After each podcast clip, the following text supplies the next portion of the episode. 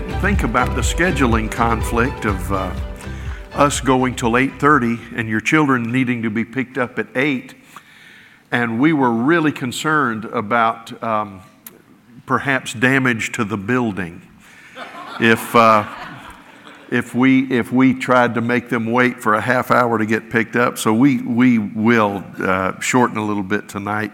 We're on um, lesson number three the idea of being led by the Spirit. Um, very, very few times all of us, I'm not singling out anyone, but we, we tend to focus on the gifts of the Spirit, talking about the pieces of armor, and we forget that Paul makes it clear that all of that needs to be energized by the Holy Spirit. So it's not just disciplines, it's not even just behavior, it's discipline and behavior energized by the Holy Spirit. And that's what I want to talk about tonight. Now, tomorrow, I mean, tomorrow, next Wednesday, we'll finish up this, uh, this uh, series on the armor of God by talking about how to have a good fight. And uh, we're going to talk about um, uh, three or four principles of really that we really need to grasp if we're going to choose the right fights and, uh, and, and don't get uh, exhausted um, um fighting um, battles that we were never intended to fight. You know, um, Muhammad Ali used to do something, uh, he didn't have to do it often because he was such a superior fighter in so many ways. But when he was up against someone like a Joe Frazier or somebody like that that um, had unusual ability themselves, uh, Ali had the ability to, to just lean back into the ropes and just let them punch him, pummel him but he knew how to cover up, and his strategy, you didn't know it till later, but he said he was taunting them. He was, you know, saying things about them to infuriate them. And he said he was just getting them to punch themselves to exhaustion. Then he'd come out and deal with them the way he wanted to. The devil does that sometimes. He, he wants us to get in the wrong fight. He wants us to spend all our energy throwing punches that don't matter. And then we find out that uh, we've exhausted ourselves in the wrong battle. So next week, um, I want to talk to you about how to have a good fight, how to choose the right fight. But let's begin tonight by uh, reading our text that we've been looking at each week, um, Ephesians chapter 6. Let me give you uh, uh, like a two or three minute review um, of what we've covered. We began by talking about the general themes of the armor of God. And we're not just talking about the armor of God, we're talking about fighting with the armor of God. We said um, that night when we talked about general themes, we said to remember that we have an adversary. Uh, our, our, our enemy is not just a nefarious shadow out there. There is a specific enemy. His name is Satan, the great dragon, you know, the, the great deceiver. Uh, so we have a particular adversary we have uh, an armor, uh, armory that we draw from that we talked about last week. Uh, in particular, the pieces of armor the breastplate, the helmet, the shoes, the shield, the sword. Um, we talked about that. We also said that we need to be aware of the atmosphere, that we live in an, in a, in an environment of conflict. You remember we looked at Nehemiah, you remember their story about rebuilding the walls and they had a tool in one hand and a weapon in the other. And sometimes life is like that. Not all the time. Thank God we don't have to fight all the time. But sometimes we're, we're building up and, and fighting at the same time. So we said that there's the adversary, there's this uh, armory that we can draw from, there's an atmosphere. Um, and then we also said that there is the nature of attacks. We need to understand that sometimes the attacks are our attacks on the enemy. They're offensive. But sometimes there are defensive fights. And I think, I think um, a lot of times Bible teachers and pastors think that it's one or the other. I've, I've had, not I've, I haven't had, but I've heard and I've read some intense arguments about is the armor offensive or defensive? Um, well, the same thing can be said about a pistol. It, it, can be an offensive weapon or a defensive weapon. It depends on how it's being used and for what purpose and when and by whom. Um, I think we need to not view the armor as strictly offensive uh, or as strictly defensive, but we need to understand that we are in a, in a, a lifestyle, an atmosphere of conflict, and sometimes the attacks are offensive, sometimes they're defensive. Then last week, we talked about the, the daily routine. And uh, this is in your notes. I mean, uh, for those of you that this may be your first week with us, we gave you all the notes um, to begin with because we weren't sure where we would stop each night. So far, we've been able to do one, two, three, and uh, next week, four. But um, we talked about uh, we, we need to make this part of our daily routine. And uh, it's, it's, an old, it's an old outline that I heard from my pastor a long time ago, and it served me well in my life, and I've taught it to you several times. But the, um, the attitude of daily warfare, we said there are, uh, there's something we put up, there's something we put down, there's something we put on, and then there's something we put out and um, uh, or, or, put forth, whatever word you want to use. And we said number one, we put up, and this is daily. This needs to be done daily in whatever form you want it to work. You know, it, it, it, it doesn't have to be like I do it whatever you're comfortable with. It can be liturgical, it can be freestyle. But every day, I think we need to begin by putting up affirmations. I'm not just talking about positive statements, although I do believe in positive statements. Um, we begin by affirming God's commitment to us, His goodness, His love, our commitment to Him, our love for Him. Uh, I want to set the atmosphere right. And so in the morning, every morning, and some days it's easier to do than others. Um, you know, uh, some, some mornings have been a, it's been a rough night, and, and uh, I, I, I struggle to get through the Lord's Prayer, you know. Um, or, or I struggle to get my words working. Then other times I'm, you know, all over it. But we begin by putting up the affirmations. The day begins with this is uh, this day is the lord's and so am i. And we talk about his goodness.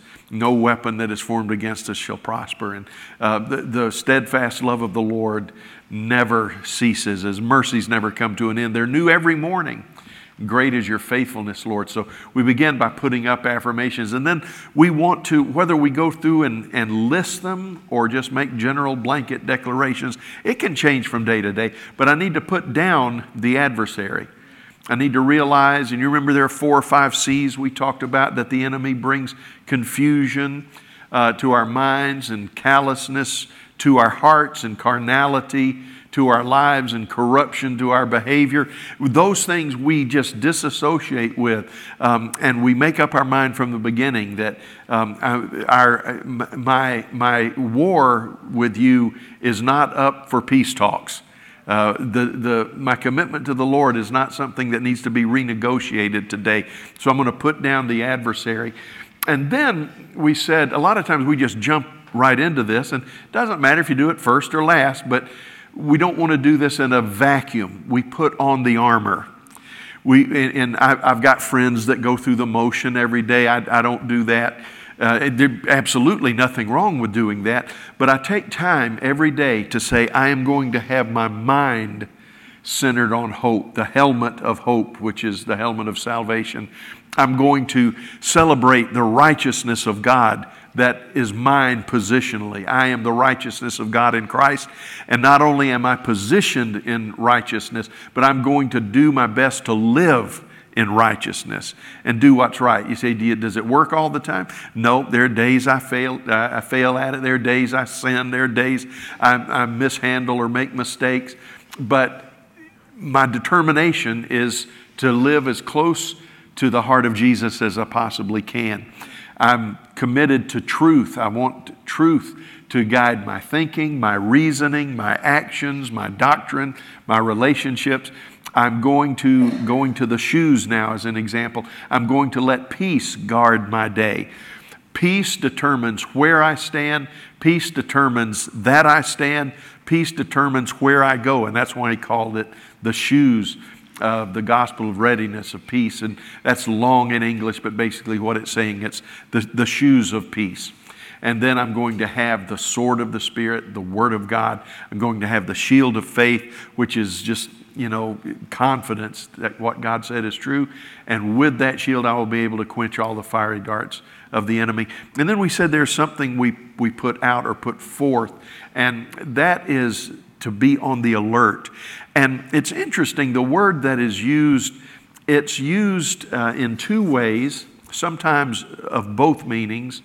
But to be on the alert doesn't just mean to be aware, it does mean to be aware. But, it, but it's also used in the idea of being aware and alerting others. Uh, being, it's the idea of being a watchman. And you say, well, what are we to be on the alert for? Well, there's several things we could talk about, but basically it boils down to two things. We live on the alert of the Lord's return. We know that He could come any moment. The, the, the doctrine of imminency in the New Testament is a very strong doctrine. Jesus could come at any time. We need to be ready, looking for the Lord's return. But we also need to understand that there is the reality and the possibility of the enemy returning. Um, that's what we learned from Nehemiah. When, when God gives you a breakthrough, understand the probability is the enemy is going to push back. Um, in Matthew chapter 12, it says, When the unclean spirit has gone out of a man, the unclean spirit goes out and searches for a place to go. It finds none and returns to the house, meaning the man's life. And if he finds the house empty, he re enters and with other spirits, and the state of that man is worse than it is at the beginning. So Jesus said, Listen, it's not enough to get your life cleaned up, you need to fill it with the things of God. Because if not, the enemy is going to try to return and you'll end up in worse shape than you were before. That's a, that's a real Bible doctrine. Now, we don't live in fear of the devil. We don't live thinking that, you know, it's a constant battle. Who's going to win today, Jesus or the devil? But expect pushback from the enemy. Okay. Um, yeah, I think that's where we ended last week. Now, to, today, let's talk about this idea of being led by the Spirit. I think I told you it's on page seven, I think, in your notes. And I want to go back to the beginning and read Ephesians 6 one more time. Um, Finally, be strong in the Lord and in his mighty power. Put on the full armor of God so that you can take your stand against the devil's schemes. For our struggle is not against flesh and blood, but against the rulers, against the authorities, against the powers of this dark world, and against the spiritual forces of evil in the heavenly realms. Therefore, put on the full armor of God so that when the day of evil comes, you may be able to stand your ground. And after you've done everything to stand, stand. Most translations say, after you've done everything to stand. But other translations, uh, they, they take a little bit of a liberty, but it is the meaning of it. After you've done everything you know to do to stand, just keep standing. Stand. You know, God will give you the ability to stand. Stand firm then. This is where we were last week with the belt of truth buckled around your waist with the breastplate of righteousness in place, uh, with your feet fitted with the readiness that comes from the gospel of peace. In addition to all of this, take up the shield of faith with which you can extinguish all the flaming arrows of the evil one. Take the helmet of salvation, the sword of the Spirit, which is the Word of God. and we tend to stop there, but here's where we want to focus tonight. And pray in the Spirit on all occasions with all kinds of prayers and requests. Now, this tells us two things. When we are wearing the armor, it's got to be fueled by prayer um, uh, for all, and, and, all kinds of prayer. Um, that's why I think you need at least a, rudim, uh, a rudimentary structure to your prayers. You know, this is what I pray, this is how I pray, these are my requests. But you also need to have the flexibility of the Spirit um, you know, it, it, eh, eh, eh, for instance, every day, every morning, without fail, um, I, I pray the Lord's Prayer. I think it's powerful. I think it's we, we, have, we have neglected the power of it because we teach our children you know, to pray the Lord's Prayer. That's basically the first prayer they learn, besides maybe a prayer for food. And, and we've made it a childish prayer. But it's the prayer that Jesus, when the disciples said, Teach us to pray, teach us to pray, the way John taught his disciples to pray. The Lord's Prayer is the approach that he took. And I think there's great power in it. I think every Sunday morning when we pray the Lord's Prayer together, there is a spiritual power that comes. I think there is an anointing that comes. I think there is an openness that we would not have otherwise. Uh, that, that, doesn't mean if you don't do it, you don't have anointing or that you don't have openness. But I'm saying the more we learn to uh, basically do what God told us to do, the more we're going to find His anointing power flowing in so many different ways. Um, and and um, it says, not only do I need to, to do with all kinds of praying and pray for the Lord's people, but he says this pray in the Spirit. And that says this I, think it says two things. I think it's, well, I think it says more than that. We'll, we'll hit it in just a second. I think it means to not only, you know, pray with the Spirit's knowledge, but to, to pray with the inspiration of the Spirit. I was saying I pray the Lord's Prayer every day. Some days when I pray the Lord's Prayer, I pray it in 60 or 90 seconds. But some days the Spirit has me dwell over those points. And, I, and other days I might spend 20 minutes on the Lord's Prayer.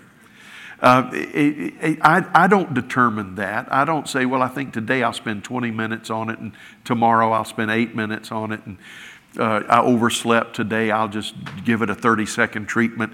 You know, I, I don't do that. It, the Spirit leads, and we've got to learn to do that.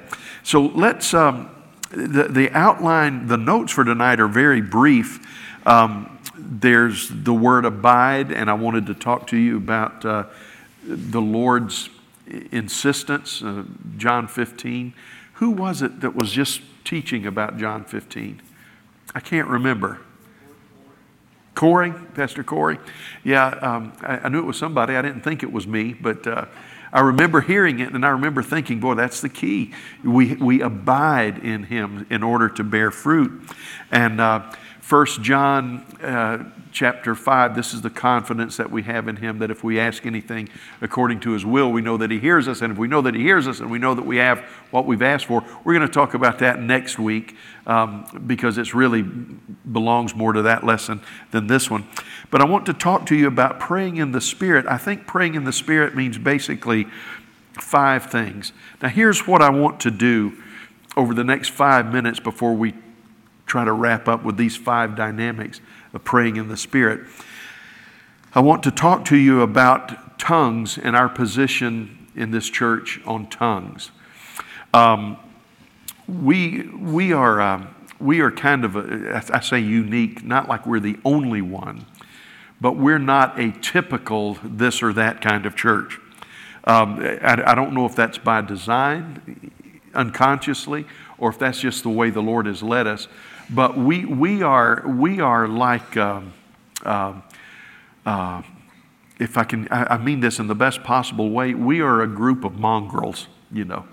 We have people that come from so many different backgrounds. Um, we have people from AG background, from Pentecostal holiness background. Um, we have people, uh, at one time, the majority of our people were from a Baptist background, but that's 20 something years ago uh, that that was the case. I don't know what it's like now. We have, we have people from AME background, um, uh, Church of God in Christ. Uh, we, ha- we really have such a background. That's why it's, we spend so much time on doctrine and saying, this is what we believe, not this because I can say something like be filled with the Spirit, and there might be eight different interpretations of what that means to be filled with the Spirit. Um, I, we have a, a, significant number of people in our church that to be filled with the Spirit in their mind meant to be saved. Uh, that's what happens when you get saved. It's being filled with the Spirit. Um, there are others from a AG background or a Church of God in Christ background, Pentecostal holiness background that view being filled with the Spirit as another work of grace. uh, a separate work of grace. You're saved, and then at some point in time, you are filled with the Spirit with the evidence of speaking in tongues. So we, we try to. We try to hammer along these lines not because we think this way is the only way or that this truth is the only truth, but because we want to be able to try to speak the same language. And that's what I hope we can do by being, uh, uh, by talking about praying in the Spirit tonight. Um, I, am going to take just literally just a handful of, of minutes and try to lay a foundation, and then we're going to get into these five things here. Um, we believe in our church, we believe that tongues, speaking in tongues, praying in tongues, worshiping in tongues, singing in tongues, whatever, is the heritage of the Lord, the gift of the Father for every believer. Sometimes churches like the Assemblies of God, because of the way we've presented it, we believe that tongues is, uh, in, our, in our doctrine, it says the, that tongues is the initial physical evidence of being filled with the Spirit. Initial means the first, um, physical means the first thing that's observable. Um, and, and the reason we say that is because in the book of Acts, uh, there are a couple of statements like this. We knew that they were filled with the Holy Spirit and that God had accepted them because we heard them speak in tongues as we did at the beginning. So the Assemblies of God has kind of run down a path that said, if you're really filled with the Spirit, you will speak in tongues. Now, I, I believe this is me. I'm not speaking for the assemblies of God. I believe a better way of saying that, and, and I do believe this, I believe this with all my heart. I believe if you are filled with the Spirit, and I do believe being filled with the Spirit is a, is a second work, but I believe it ought to be right on the heels of salvation. I, I don't think, I grew up in a culture where you had to wait months before you could be filled with the Spirit. Um, and and, and we, we used to have tarrying meetings and things like that. And, and that's okay. Those meetings gave us great time to draw close to the Lord. But I, I don't think it's right for us to say, well, I'm saved, I'm saved. But, and, and then one day maybe I'll be filled with the Spirit. Um, I will say this um, it's easy for some Pentecostal denominations to say that tongues is the initial physical evidence. I believe that because we need a way to know that someone's filled with the Spirit. But we have presented it in such a way that if you don't speak in tongues, you're not filled with the Spirit. And I don't, I don't like that. I don't like telling my brother and sister that's seeking the Lord that you ain't got it yet. You know, try again next week. I do believe this. I believe when you are filled with the Spirit, uh, you say, Do you believe everybody that's filled with the Spirit will speak in tongues? I believe everyone that's filled with the Spirit can speak in tongues. Um, I, I will even say I believe everyone that's filled with the Spirit probably should speak in tongues. But I'm not prepared to say if you don't speak in tongues, you're not filled because of this reason. And, and I, know that, I know that my position can break down, but um, some people are too scared to speak in tongues. Some people don't understand uh, speaking in tongues. Some people have been taught. So we have, you'd be surprised at the people in our church that came from a culture that said if you speak in tongues, it's the result of demon possession. So we carry all kinds of baggage into our prayers for, Lord, fill me with the Holy Spirit. And instead of taking the posture that says, if you don't speak in tongues, you're not filled, I take the position that says, you've asked God to fill you, Thank Him for filling you, embrace the filling, but be open to tongues and any other manifestation that God wants to bring. Uh, I know that doesn't satisfy everyone. Uh, I know that's, that's I'm, I'm probably not even speaking well our denominational position.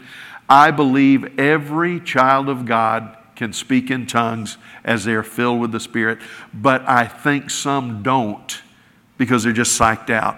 I, have had people in every church I've pastored that believed the promise was for everybody but them. Uh, you know, I, have had people in every church I've pastored that said, I've tried everything and it hadn't worked. Well, obviously, you hadn't tried everything because it hadn't worked. But I, I, I, don't get in arguments with them. I don't, uh, I've been physically threatened. If you talk about tongues again, I'm going to punch you in the face. And they said that because they had not spoken in tongues. I'm saying you need to relax, you need to just chill, and you need to let the Lord do that work in your life. Uh, I remember one fella that was praying for months and months, and I said, "Look, you've just got to you've got to focus on Jesus. You're asking to be filled with the Spirit. Don't seek tongues, just seek Jesus. It, it will take care of itself." And he came in one Wednesday night, Pastor, I want to praise the Lord. And uh, I said, what, What's your testimony? And he said, I spoke in tongues this week. And I thought, boy, what sermon did I preach that got him over the edge? You know, I was thinking I must have done a good job. And uh, I, I said, Well, tell us about it. He said, I was just thinking that I need to relax and just focus on the Lord and, and not get all upset about it. And I just started speaking in tongues as soon as I said that. And I, I realized that I was just making it too hard, and God filled me with the Holy Spirit. I said, Was that in service here? And I wish I had not asked that question. He said, No. He said, I was just sitting on the toilet reading the book of Acts. I don't doubt it. I don't doubt it. But that's not the kind of thing you want in a Wednesday night testimony service, you know. And uh, I said, Well, praise God. And he's been speaking in tongues ever since. But um, we believe that tongues is, is the normative experience. We don't draw a line and say, if you don't speak in tongues, you don't have what I've got. We want to be careful that we don't create an aloofness because I want to tell you some of the most powerful people I've known speak in tongues. But I also want to tell you some of the most mean and deceitful and troublemaking people I've ever known in church were the ones that gave messages in tongues. Now, I can say that's not in this church. I, I can honestly say that. But I have had people that their hallmark was this badge of spirituality, and I knew what they did behind the scenes all week long. And they were the biggest obstacle to church growth in, in all my years pastoring there. So it's not a merit badge, it is a sign of grace. We see in Acts chapter 2, when they were filled with the Holy Spirit, they spoke in tongues. Now, I want to say this I'm trying to hurry. I really am. Uh, I'm trying to hurry. Um, tongues. Uh, was is sometimes Paul put it this way. He said, "Though I speak with the tongues of men and of angels, and um, we know that there are times, in Acts chapter 2 as an example, that sometimes we speak in tongues and it is a known language. Not by us, but it's a known language. It's an earthly language. In Acts chapter 2, they heard people from different regions and recognized their languages. And there's a book, I, I, I know I've recommended this to you several times, Spoken by the Spirit. Spoken by the Spirit by Ralph Harris, I believe it is. And um, it's, it's, a, it's an account of, uh, of people that have received the baptism of the Holy Spirit, and it was in settings that uh, they didn't know what they were saying, but someone in the room did.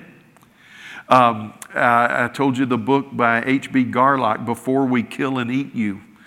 And uh, he was invited for dinner one night back in the 1920s by a, uh, a tribe of cannibals, and he was literally invited for dinner. And uh, before they, that's where the name of the book came from. Before we kill and eat you, uh, they allowed him to pray, and he prayed in the Spirit. And he prayed in tongues. He said, I had no idea what, was, what I was saying, but he said, beginning with the shaman and then the, the, uh, the uh, chief of the tribe, and then one by one people began to bow, and someone gave an order, and Garlock and his group was cut loose and they were allowed to leave. He said, I have no idea what we said. He said, but it was a language apparently that they understood. So sometimes it's the language of earth that we don't know, but there's also language that was called the language of angels. And some of the rabbinical writings talk about that. Um, in Acts chapter 2, when they were filled with the Spirit, um, they spoke in tongues. And in Acts chapter 8, it doesn't say what the sign was there with the Samaritans, but it was something happened that was so noteworthy and significant that Simon the sorcerer wanted to buy the gift that whoever he would lay his hands on, they would receive the gift of the Holy Spirit. In Acts chapter 9 and Acts chapter 10, when the story of the household of Cornelius was told, they received Jesus and were filled with the Holy Spirit uh, at the same time.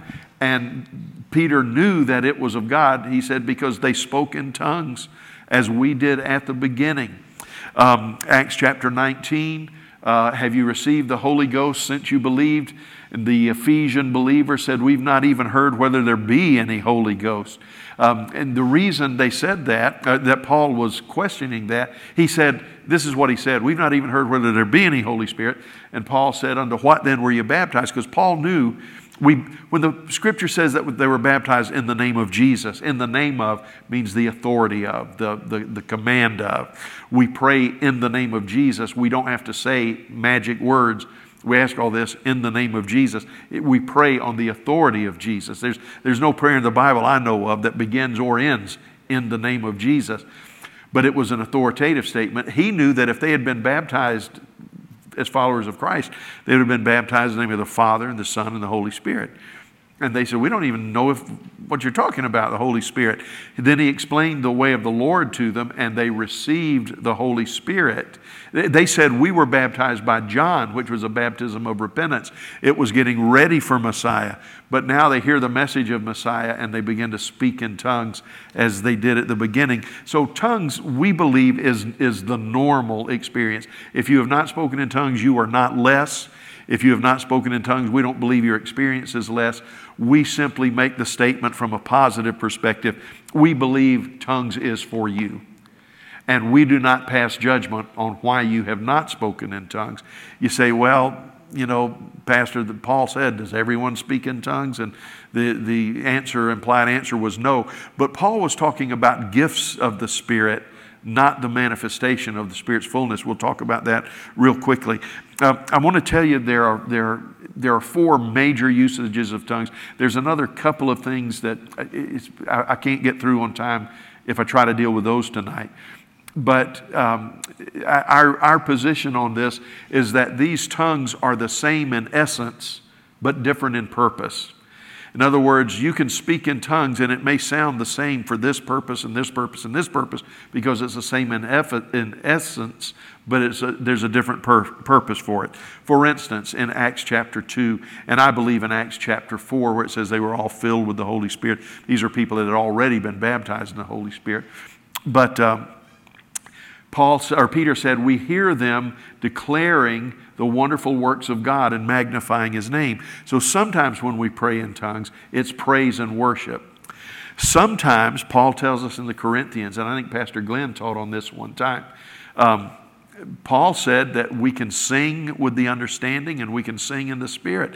And I believe that we can make music to the Lord that is either in our native tongue or in the tongues of the, the language of the Spirit in tongues. He said, I'll sing with the understanding.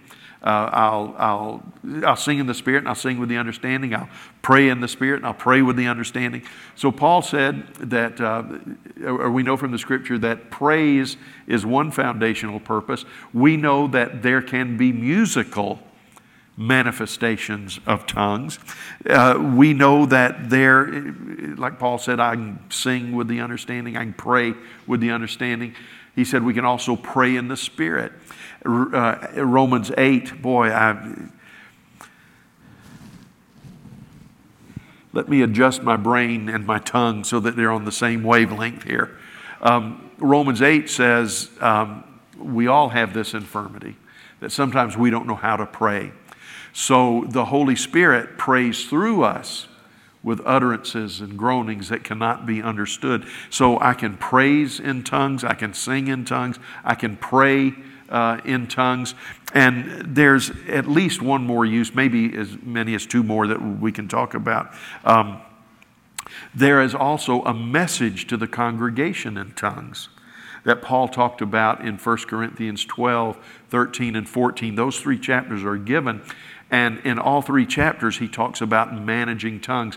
Um, that's what Paul was talking about when he said, Does everyone speak in tongues? He was talking about, Does everyone speak a message to the congregation in tongues? And the answer to that is no, not everyone has that gift. And he said, and when you manifest that gift, he said, it shouldn't be manifested more than two or three times in a gathering, or people will think you're crazy. Um, and he says, and also it should be interpreted. And um, um, so there are different purposes for tongues. So when I'm talking about praying in the Spirit, It can be with tongues, but there's more to it. Okay, and in about three minutes, let me hit the rest of this. When I'm talking about doing spiritual warfare and praying in the Spirit, number one, it's, it means that I pray with the Spirit's direction. You know what it's like to wake up one day and just have somebody on your mind. I'm worried about my grandson, or I'm worried about, you know, my, my husband at, on the job today, or I'm worried about sister so and so at church. I know she's going through a tough time. So to pray in the Spirit has nothing to do with whether it's in tongues or English in this respect. It means that we pray directed by the Holy Spirit. We pray directed by the Holy Spirit. We all know what it's like for somebody to, to, to, call us and just say, I just wanted you to know I had you on my prayer, uh, on my heart this morning. The Lord told me to pray. And they had no way of knowing that you were facing the toughest day you've had in years. But they were directed by the Spirit. Secondly, we can pray in the Spirit with the Spirit's information. In other words, not only are we just burdened for someone directed by the Spirit, but sometimes the Lord will be very specific and say, I want you to pray for so and so today. This is what they're feeling. This is what they're wrestling with. And again, somebody knows how to pray for a need that they had no idea, uh, no way of knowing uh, without the Spirit's information. Number three, um, sometimes we pray with the Spirit's burden.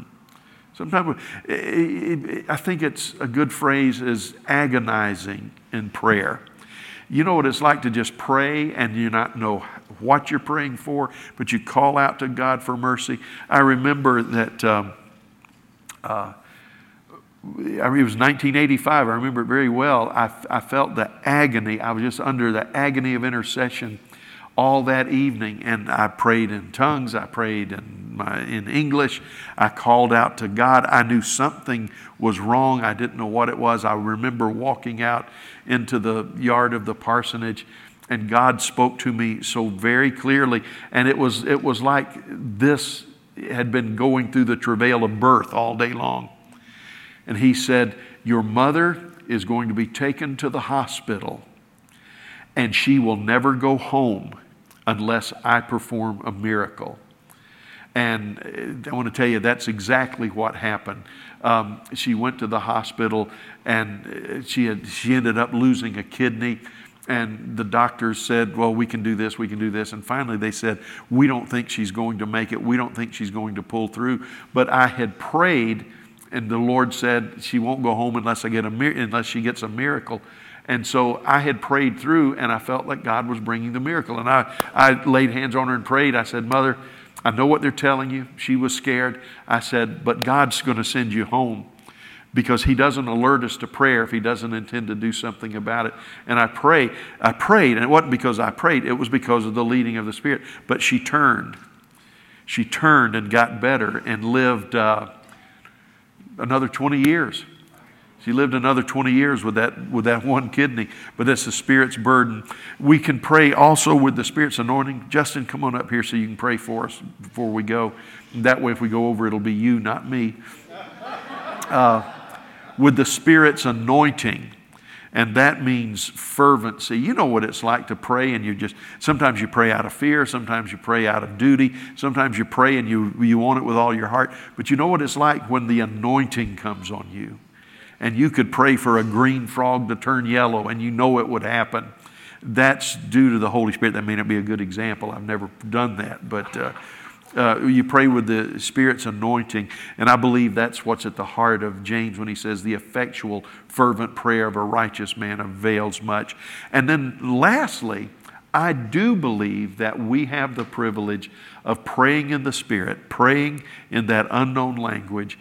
And um, the good thing about it, Paul says to the Romans, is that, you know, our minds may not comprehend what is being said, but the one that is praying through us knows the mind of the, of the Father. And there's a connection that we don't, we don't have to know. I wish I had time to give testimony of the times that I've prayed and I prayed through and I've gotten a victory and had no idea what the solution was. But praying in the Spirit, God gave that victory. Don't let tongues be a stumbling block to you. And don't let the position of the church, you know, don't say, well, I'm, Pastor, I want to, I, I want to call a church council because I just disagree with this. No, we, this, is, this is our stand. This is what we believe. But we don't want anyone laboring under a burden that God never intended you to, to labor under. Okay?